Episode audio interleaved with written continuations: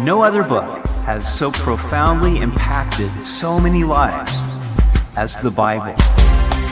Welcome back to Simply the Bible, the Through the Bible teaching program of Pastor Daryl Zachman of Calvary Chapel, Treasure Valley.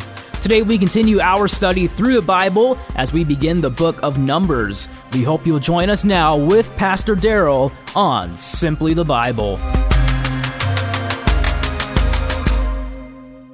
Admittedly, a title like Numbers could scare a person away, unless you're a mathematician or accountant. This book is the fourth of the five books written by Moses called the Pentateuch.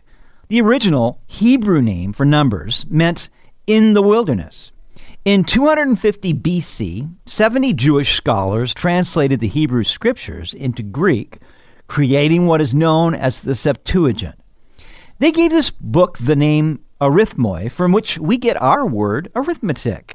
The Greek name means numeri in Latin and numbers in English. It is meaningful because of the two numberings of the people in the book, found in chapters 1 and 26. The first occurred a year after they left Egypt, and the second occurred 39 years later. If we combine the Hebrew title and English title, we get a pretty good idea of what the book is about. For it speaks of what happened to the children of Israel during their extended time in the wilderness and how their numbers decreased because of their disobedience. What was an 11 day journey from Mount Sinai to Kadesh Barnea at the entrance to the Promised Land took the better part of 39 years. It is the record of the journey of the children of Israel. Tragically, of the over 600,000 fighting men who left Egypt, only two would enter the promised land Joshua and Caleb. The rest died in the wilderness, never entering the rest that God had provided for them. Numbers has much to say to those of us living under the new covenant about our journey through life. The Apostle Paul wrote in his first letter to the Corinthians, chapter 10, I do not want you to be unaware that all our fathers were under the cloud, all passed through the sea, all were baptized into Moses in the cloud and in the sea, all ate the same spiritual food, and all drank the same spiritual drink. For they drank of that spiritual rock that followed them, and that rock was Christ. But with most of them, God was not well pleased, for their bodies were scattered in the wilderness. Now, these things became our examples to the intent that we should not lust after evil things as they also lusted. Then in verse 11, now all these things happened to them as examples, and they were written for our admonition, upon whom the ends of the ages have come. Therefore, let him who thinks he stands take heed lest he fall. Paul tells us that the things experienced by the children of Israel in the wilderness are examples for us to illustrate in story what we are taught in doctrine. They are written to warn us so that we don't make the same mistakes. Paul wrote so that the church would guard herself from the sin of presumption. Therefore, let him who thinks he stands take heed lest he fall. If Satan can't make us turn from the faith through discouragement, then he'll seek to make us overconfident so that we think more highly of ourselves than we ought. Both sins are fatal. As we journey through the book of Numbers, I will point out these lessons so that we may apply them to our own journey through life. It is our goal to enter his rest, which speaks of victorious Christian living, available to every believer in Jesus Christ who will turn from the deceitful desires of the flesh and choose to follow him. We begin in Numbers chapter 1. Now the Lord spoke to Moses in the wilderness of Sinai, in the tabernacle of meeting, on the first day of the second month, in the second year after they had come out of the land of Egypt, saying, Take a census of all the congregation of the children of Israel, by their families, by their fathers' houses, according to the number of names, every male individually, from twenty years old and above, all who are able to go to war in Israel you and Aaron shall number them by their armies. The tabernacle was the place of worship, And it was erected on the first day of the first month of the second year after they left Egypt. And on the first day of the second month, one month later, God told them to take a census of the entire congregation. We observe four things about this. First, they counted obediently. There was nothing wrong with numbering the people. God commanded it. But they had to do it in the prescribed way and with the right motivation. Second, they counted individually. Every male was to be counted. This shows that regardless of how great the multitude may be, God cares about individuals.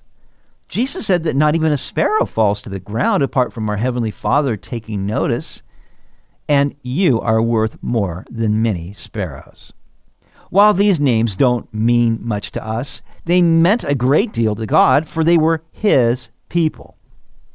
Third, they counted tribally. Each tribal leader was responsible for taking the census for his own tribe. Fourth, they counted purposefully. The purpose of the census was to determine the size of their army. Therefore, only the males over 20 years old were counted. Verse 4 And with you there shall be a man from every tribe, each one the head of his father's house. These 12 tribal leaders were to be with Moses, meaning that they would assist him in the census. We won't attempt to pronounce their names here, but there was one leader from each tribe, chosen and named by God. Verse 17 Then Moses and Aaron took these men who had been mentioned by name and they assembled all the congregation together on the first day of the second month, and they recited their ancestry by families, by their fathers' houses, according to the number of names, from twenty years old and above, each one individually, as the Lord commanded Moses. So he numbered them in the wilderness of Sinai. Genealogies were very important in Israel a person needed to be able to trace his ancestry back to Abraham. Otherwise, he did not inherit God's promises to Abraham, Isaac, and Jacob. For us, our pedigree is through Christ. We have become spiritual children of Abraham and heirs to the promises because we share in the faith of Abraham by believing in Jesus Christ. How do we know that we're part of the family? The Holy Spirit bears witness with our spirit that we are children of God. Here are the census numbers for the 12 tribes of Israel Reuben, 46,500. Simeon, 59,300. Gad, 45,650. Judah, 74,600. Issachar, 54,400. Zebulun, 57,400. Ephraim, 40,500. Manasseh, 32,200. Benjamin, 35,400. Dan, 62,700. Asher, 41,500. Naphtali, 53,400. Verse 44 These are the ones who were numbered, whom Moses and Aaron numbered with the leaders of Israel, 12 men, each one representing his father's house. So all who were numbered of the children of Israel by their father's houses, from 20 years old and above, all who were able to go to war in Israel, all who were numbered were 603,550. It is estimated that this represents a total population of two to three million people, all camped at Mount Sinai Think of the provisions of food and water that were necessary to sustain such a congregation. But God miraculously provided everything needed to care for his people. Verse 47 But the Levites were not numbered among them by their father's tribe. For the Lord had spoken to Moses, saying, only the tribe of Levi you shall not number, nor take a census of them among the children of Israel. But you shall appoint the Levites over the tabernacle of the testimony, over all its furnishings, and over all things that belong to it. They shall carry the tabernacle and all its furnishings. They shall attend to it and camp around the tabernacle. Why weren't the Levites included in the census? They belong to the Lord. And were dedicated to serving him in the tabernacle. They were the 13th tribe and not numbered with the rest. They were set apart to God, and the Lord was their portion. Under the new covenant, we who believe in Jesus Christ are a royal priesthood. We also belong to God. We are not our own. We've been bought with a price. We've been called out of this world to minister to God by worshiping Him and declaring His good news to others. Verse 51 And when the tabernacle is to go forward, the Levites shall take it down. And when the tabernacle is to be set up, the Levites shall set it up the outsider who comes near shall be put to death. Only the Levites could draw near to God and touch the holy things. They alone were trusted with the responsibility of transporting the articles of the tabernacle. Any outsider who came near would be put to death. People today who think that they can come to God on their own are deceived. None of us can stand before God on our own merit.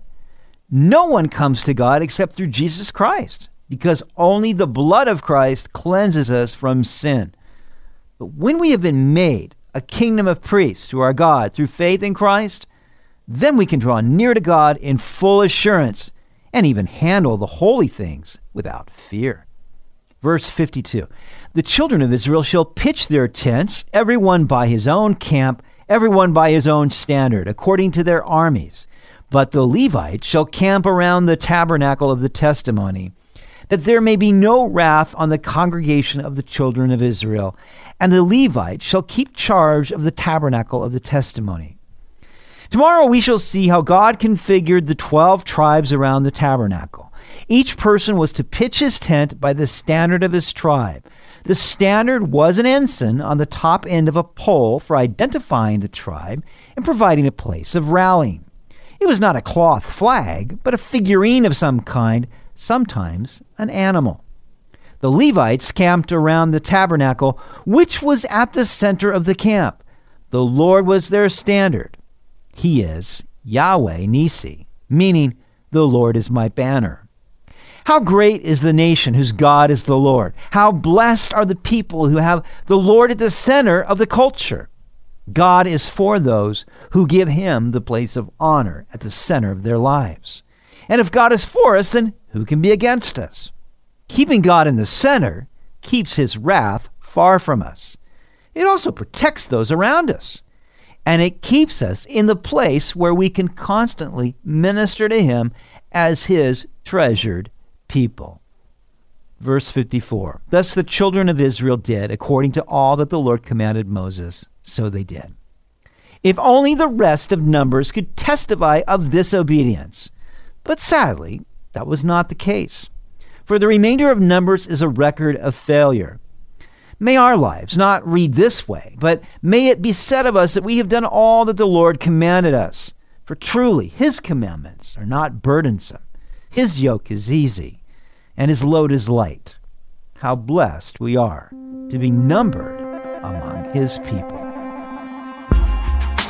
You've been listening to Simply the Bible, the Through the Bible teaching program of Pastor Daryl Zachman of Calvary Chapel, Treasure Valley. They meet Sunday mornings at 10:30 at Pepper Ridge Elementary School in Boise. Also, to listen to any of Pastor Daryl's teachings or to find out more about the church, go to their website at calvarytv.org. They'd really love to hear from you.